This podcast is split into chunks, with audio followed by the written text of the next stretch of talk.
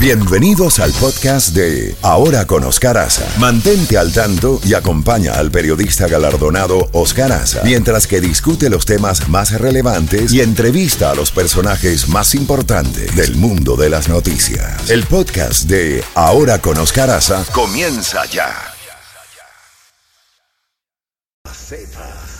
La Z mañana. Una mañana diferente. Ahora con Oscar Aza. Disfrútala en Z92. Estamos viviendo, ¿no? Ya está el doctor Sánchez Berzaín en línea, Vamos con el escuchando. doctor Carlos Sánchez Berzaín a conversar de temas importantísimos. El doctor Carlos Sánchez Berzaín, gracias por atender nuestra llamada. Evidentemente que hoy vamos a comenzar por el tema de Bolivia. ¿Qué está pasando con este aparente rompimiento entre eh, pues Evo Morales y el presidente Arce? Buenos días. Eh, buen día, Oscar. Lo que está pasando es lo que pasa en un grupo de delincuencia organizada cuando se achica el botín. Lo que pasa es que Bolivia eh, tuvo un desarrollismo fundado en la liquidación del gas, en, la, el regalo de los recursos naturales y en el gasto del ahorro que la estabilidad económica había producido desde 1985. Hubo un gran momento para el precio de los uh, recursos naturales y eso se ha terminado. Entonces, como se ha terminado, estamos en una eh, situación a la que ha llegado la crisis. Bolivia tiene que pagar deuda y no tiene cómo. Debe más del 100% de su Producto Interno Bruto, no es sujeto de crédito en ningún mercado uh, internacional. Sus bonos soberanos han caído. Y en Bolivia no hay dólares, hay crisis, han quebrado dos bancos y así sigue. Entonces, lo que ha pasado es que los grandes negociados de la dictadura, por ejemplo, la compra de gasolina y diésel, porque Bolivia importa gasolina y diésel, a precios sobrepreciados en el mercado internacional para venderlos luego a precios subvencionados, era manejado por un grupo del gobierno, obviamente bajo control de Evo Morales.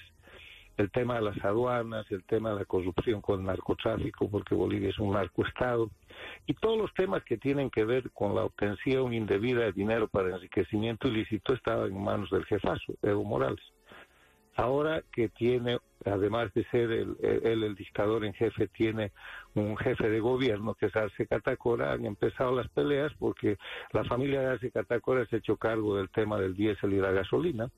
Eh, otros grupos de Arce Catacora se han hecho cargo de las aduanas y no sé qué, entonces están peleando por eso, dando la impresión de que es una pelea ideológica, de que es una traición, es simplemente el achicamiento del botín al que no se acomodan eh, dos grupos que están perfectamente de acuerdo en mantener presos políticos, en seguir apresando a la gente, en seguir ejecutando terrorismo de Estado y además en seguir protegiendo la impunidad de Evo Morales y sus cómplices, porque Arce Catacora sido el ministro de Finanzas de Evo Morales, juntos han destrozado el país, ahí hay delitos de corrupción, hay delitos de suplantación, hay toda clase de crímenes y han fabricado la narrativa falsificada de que en Bolivia el año 2019 hubo un golpe de Estado, cuando en verdad Evo renunció. Todo el mundo lo vio, lo certificó la OEA, la Unión Europea, el Departamento de Estado como fraude electoral. Y eh, con esa narrativa tienen hoy día más de 280 presos políticos. O sea, lo que pasa en Bolivia es la decadencia de, la estructura criminal, lo mismo que en Venezuela, lo mismo que en Nicaragua. En Venezuela, cuando desaparece Tarek al-Aizami, están peleando por el botín un botín mucho más grande, pero es la dinámica y, es la misma, que es la misma en la cual eh, los recursos que antes se llevaban ilegítimamente a los bolsillos se están disminuyendo y hay, hay demasiada boca para poca corrupción y estos son los conflictos. No es ideología, no es política, es crimen organizado disputando el objeto del delito. Es cierto que el pasado viernes se, se, aprobó una ley rápidamente al vapor, donde el Senado aprobó una ley que permite al Banco Central de Bolivia vender casi la mitad de las reservas de oro. Sí, eso han aprobado rápidamente, pero las reservas son muy pocas porque la mayoría del oro está en el exterior y está pignorado. ¿Qué quiere decir pignorado? Está entregado en prenda por préstamos que han tomado. La reserva neta es un tercio más o menos y ya la han empezado a sacar de Bolivia. Y lo que están haciendo ahora es echar mano a los fondos de pensiones. Han sacado a las empresas privadas que manejaban los fondos de pensiones, que son fondos privados que corresponden a los trabajadores activos y a los jubilados, y es, han creado una institución estatal, un órgano estatal que le llama la gestora. Debería llamarse la usurpadora porque ya le ha metido mano a 7 mil millones de dólares de esos fondos que los convierten en bonos del tesoro que no sirven para nada y están dejando a la gente sin fondos de jubilación. Eh, en otra en otra noticia, en otra en otro orden, eh, ¿cómo evalúa usted este periplo del presidente de Irán por Caracas, Managua y Cuba? Es una, eh, tiene un doble sentido, ¿no? Primero es la gran alianza de las dictaduras, que es un proyecto que propuso Lula en su viaje a la China, formar un gran grupo antiimperialista que incluye eh, la suplantación del dólar por el yuan y otro tipo de cosas.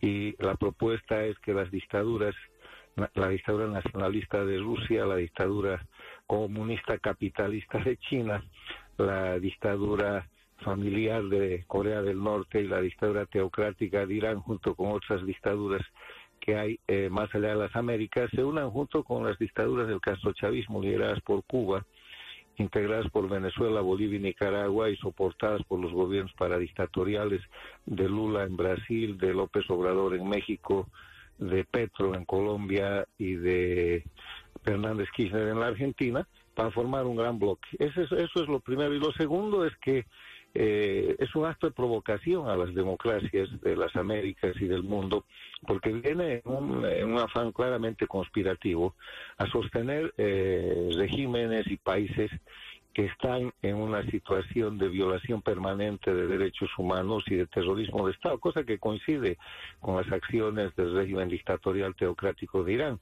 No se olvide que en Irán están colgando gente, hay presos políticos, hay tortura, y la única diferencia es que en América Latina las dictaduras lideradas por Cuba lo hacen en función de los narcoestados y de un concepto criminal para detentar indefinidamente el poder.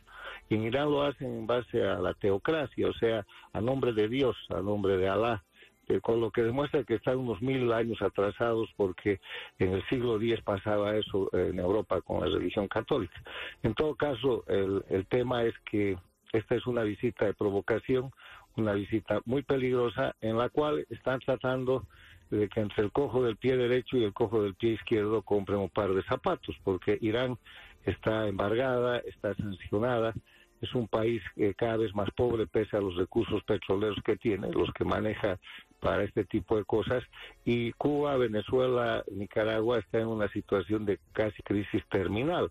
Con un advertido, eh, la prensa internacional informa hoy día que ha llegado anoche a Nicaragua el llamado presidente de Irán pero que tiene cerca de 40 convenios que se han firmado en el pasado y que no han cumplido. El anuncio es que viene a firmar más convenios. O sea, es que la regla es que hacen show off, hacen, hacen espectáculo, firman convenios que nunca se cumplen porque Irán no está en condiciones de dar una ayuda efectiva más allá de elementos militares, más allá de cuestiones subversivas. Y el otro tema importante que se ha practicado no solamente en estos países, sino en Bolivia. Es raro que no haya ido a Bolivia, yo creo que no ha ido a Bolivia porque ya lo tienen controlado. Es la penetración cultural. Han empezado a aparecer minaretes, han empezado a aparecer cultos religiosos vinculados con la eh, doctrina teocrática de Irán. En Bolivia existe este, Al Jazeera, que es un, un canal local donde la gente que trabaja tiene incluso que vestir con velo y una serie de cosas y tiene permiso del Estado, tienen concesiones eh, minerológicas estratégicas en zonas donde se explota uranio y otros minerales y están aliados en ese afán con Rusia y con Cuba en territorio boliviano. Entonces hay además una penetración cultural que ha eh, traído a los países un, un choque que llega inclusive a los religiosos. Muy peligrosa la visita, una reunión entre grupos de crimen organizado transnacional, a los cuales las democracias de la región y del mundo deberían ponerles mucho más atención. Ha habido una declaración del Departamento de Estado, pero yo creo que deberían haber eh, acciones eh, colectivas, sobre todo eh, en torno a la urgente necesidad de terminar con las dictaduras de las Américas, que además de ser una amenaza a la paz, a la seguridad y un permanente foco de violación de los derechos humanos y de acción de delitos de lesa humanidad en Cuba, Venezuela, Bolivia y Nicaragua, ahora son plataformas para agredir al resto de las Américas y el mundo. ¿Y qué papel podrían jugar los ejércitos nacionales ahí, doctor eh, Sánchez Berzaín? ¿Volveremos a los gobiernos militares? No, no es necesario. Lo único que hay que hacer, Oscar, es aplicar las disposiciones vigentes. Eh, la tan renombrada Carta Democrática Interamericana no está siendo aplicada. Eh, el TIAR no está siendo aplicado. El, la Carta de las Naciones Unidas en cuanto a los actos de agresión por el mantenimiento de la paz y seguridad internacional tampoco está siendo aplicado. Eh, América tiene el Tratado de San José de Costa Rica, que es un tratado constitutivo sobre los derechos humanos, no está siendo aplicado. El Estatuto de Roma respecto a los crímenes de lesa humanidad no está siendo aplicado. El fiscal eh, del Tribunal Penal Internacional, en vez de acusar a Maduro, eh, se reúne con él cada que puede y está dilatando la acusación, abriendo oficinas. Está bien que abra oficinas, pero tiene que acusar. Los fiscales para acusar. Hay delito, no hay delito. Si no hay delito, no acuse, señor. Pero si hay delito, ya ha pasado demasiado tiempo, son años. O sea, además de eso, tenemos el, la Convención de Palermo sobre el crimen organizado transnacional, que se aplica apenas en dos tribunales federales de la Argentina y en uno de los Estados Unidos.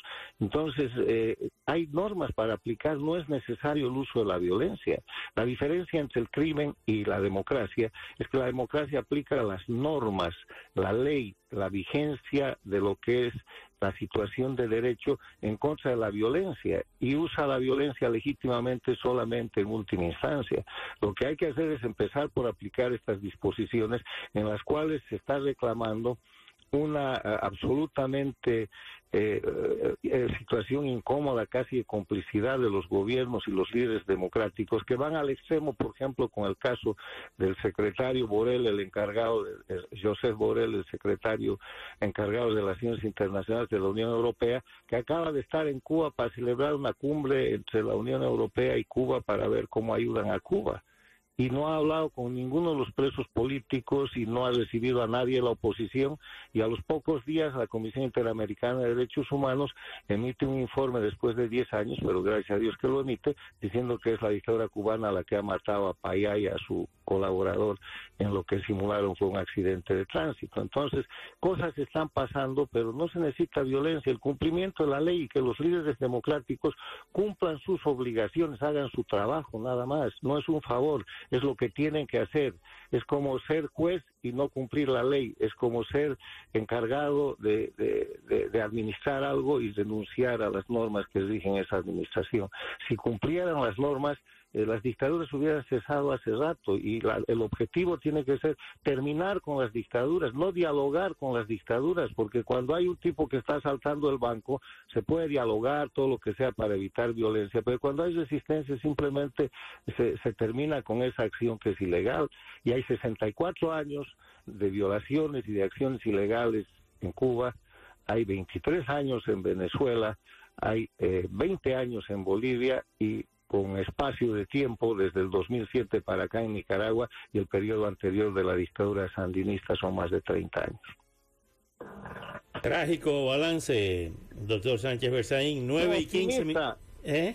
Optimista, optimista, Oscar, porque eh, de, eh, tanto va el cántaro a la fuente que se rompe. El, el, los pueblos están empoderados y están empoderados con el tema de la revolución comunicacional y eh, va a suceder, van a terminar las dictaduras y la, los líderes democráticos van a tener que cumplir sus obligaciones. Amén. Gracias, doctor Sánchez Berzaín. Hasta pronto. Gracias, Oscar. Un abrazo. Bueno, nueve y